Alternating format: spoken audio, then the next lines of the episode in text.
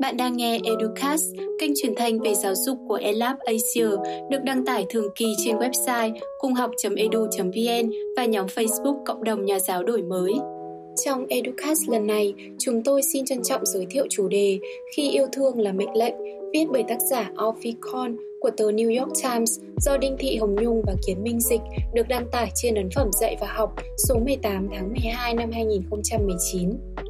Hơn 50 năm trước, nhà tâm lý học Carl Rogers đã từng nói chỉ yêu thương con cái thôi là chưa đủ. Ông nói chúng ta cần phải yêu thương con một cách vô điều kiện bởi con người chúng thay vì những gì mà chúng làm. Với tư cách là một người cha, tôi hiểu đây là một thử thách và giờ đây nó còn thách thức hơn khi phần lớn những lời khuyên mà chúng ta nhận được lại hoàn toàn trái ngược. Trên thực tế, người ta cho chúng ta vô số những mẹo nuôi dạy con cái theo kiểu điều kiện hóa và thường đi theo một trong hai hướng, hoặc là thể hiện nhiều tình cảm hơn khi con cái chúng ta trở nên ngoan ngoãn, hoặc là rút lại những cử chỉ yêu thương khi chúng trở nên khó bảo. Người dẫn chương trình Phil McGraw viết trong cuốn Gia đình là trên hết rằng những điều trẻ cần hay cảm thấy thích thú chỉ nên được đáp ứng một cách có chọn lọc thông qua việc ban tặng hoặc rút lại các phần thưởng để chúng cư xử như bạn mong muốn. Và ông cũng nói thêm rằng một trong những tài sản có sức mạnh to lớn nhất đối với một đứa trẻ chính là sự chấp nhận và tán thành của cha mẹ chúng.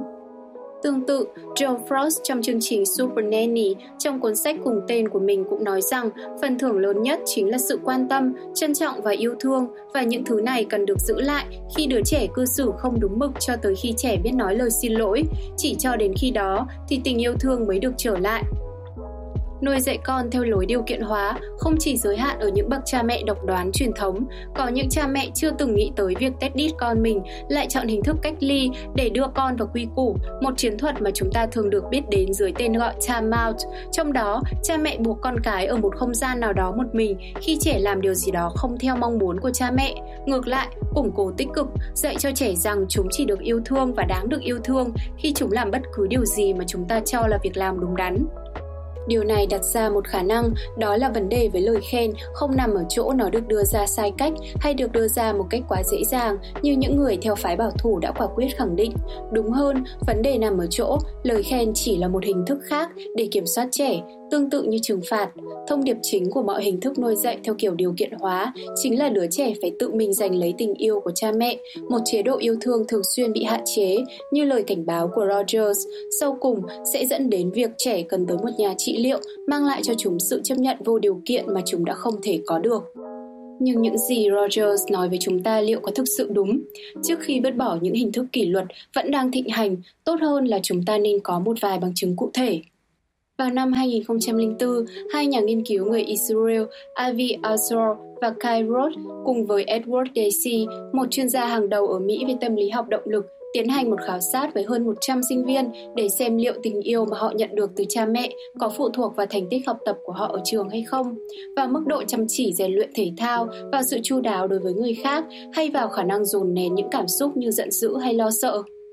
Kết quả cho thấy, những đứa trẻ nhận được sự chấp nhận có điều kiện trên thực tế có xu hướng làm theo những gì cha mẹ mong muốn, nhưng để có được sự phục tùng đó, chúng ta sẽ phải trả một cái giá rất đắt. Trước tiên là con cái có xu hướng oán hận hoặc không yêu thích cha mẹ mình. Thứ hai là chúng cũng nhìn nhận rằng những việc mà mình làm thường là do áp lực mạnh mẽ bên trong hơn là do một sự tự do lựa chọn thực sự. Hơn nữa, niềm hạnh phúc mà những đứa trẻ này cảm nhận khi thành công ở một lĩnh vực nào đó thường không kéo dài và chúng thường cảm thấy tội lỗi và hổ thẹn. Trong một nghiên cứu, tiến sĩ Assor và các cộng sự đã phỏng vấn những bà mẹ có con ở độ tuổi trưởng thành. Ngay cả với thế hệ này, việc nuôi dạy theo lối điều kiện hóa cũng cho thấy những tác hại của nó. Các bà mẹ này khi còn là những đứa trẻ từng cảm thấy rằng họ chỉ được yêu thương khi nào mình đáp ứng được những kỳ vọng của cha mẹ, giờ đây cảm thấy mình kém giá trị khi đã trưởng thành. Nhưng ngay cả những tác động tiêu cực này cũng không làm thay đổi xu hướng yêu thương có điều kiện của những bà mẹ này đối với con mình. Vào tháng 7 vừa qua, những nhà nghiên cứu trên cùng với hai trong số các cộng sự của Deci tại Đại học Rochester đã xuất bản hai ấn phẩm tái bản và mở rộng của nghiên cứu năm 2004. Lần này, khách thể nghiên cứu là các học sinh khối 9 và có một sự phân loại kỹ lưỡng giữa việc chấp nhận nhiều hơn và việc chấp nhận ít hơn khi trẻ làm theo những điều mà cha mẹ mong muốn.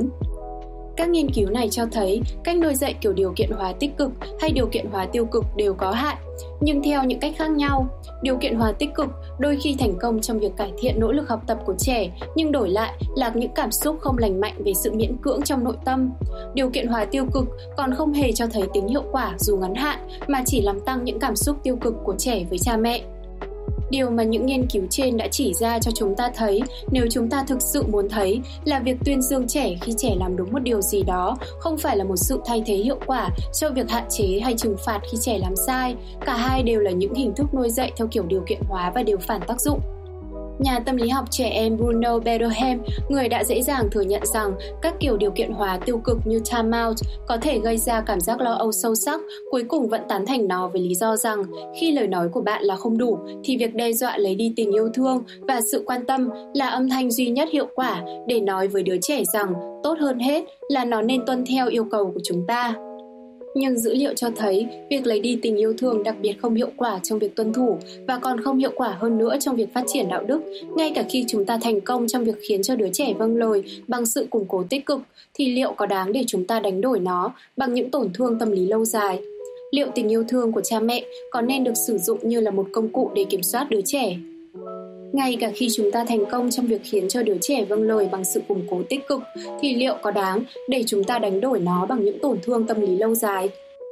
Albert Bandura, cha đẻ của nhánh tâm lý học được biết đến với tên gọi lý thuyết học tập xã hội, khẳng định rằng tình yêu thương vô điều kiện có thể khiến đứa trẻ mất phương hướng và trở nên không thể chấp nhận được, một khẳng định hoàn toàn không được ủng hộ bởi các nghiên cứu thực tiễn. Ý tưởng rằng đứa trẻ được chấp nhận bởi con người chúng sẽ mất phương hướng hay chống đối là một chi tiết gợi ý về cái nhìn tăm tối về bản chất của con người, nơi những người đưa ra lời cảnh báo ấy. Trên thực tế, theo một tập hợp dữ liệu đồ sộ của tiến sĩ Deci và những người khác, sự chấp nhận vô điều kiện của cha mẹ cũng như thầy cô nên được đi kèm với sự ủng hộ tính tự chủ, giải thích lý do cho những yêu cầu, tối đa hóa cơ hội để trẻ tham gia vào việc ra quyết định, khuyến khích thay vì thao túng và tích cực tưởng tượng xem mọi thứ được nhìn nhận như thế nào qua góc nhìn của trẻ. Yếu tố cuối cùng trên đây rất quan trọng đối với việc nuôi dạy con một cách vô điều kiện. Phần lớn chúng ta sẽ phản đối rằng tất nhiên là chúng ta yêu con cái của chúng ta mà không có bất cứ một ràng buộc nào, nhưng điều thực sự quan trọng là những gì mà đứa trẻ cảm nhận từ góc nhìn của nó. Liệu chúng có cảm thấy được yêu thương khi chúng làm rối tung mọi việc hay là thất bại hay không? Rogers không nói ra điều này, nhưng tôi cá rằng ông sẽ thấy rất hạnh phúc khi thấy nhu cầu đối với các nhà tâm lý trị liệu giảm xuống, nếu như điều đó đồng nghĩa rằng ngày càng có nhiều người trưởng thành với cảm nhận rằng mình được chấp nhận một cách vô điều kiện. Xin chân thành cảm ơn quý vị và các bạn đã dành thời gian chú ý lắng nghe. Mọi ý kiến đóng góp xin vui lòng gửi về địa chỉ email educast@elabasia.org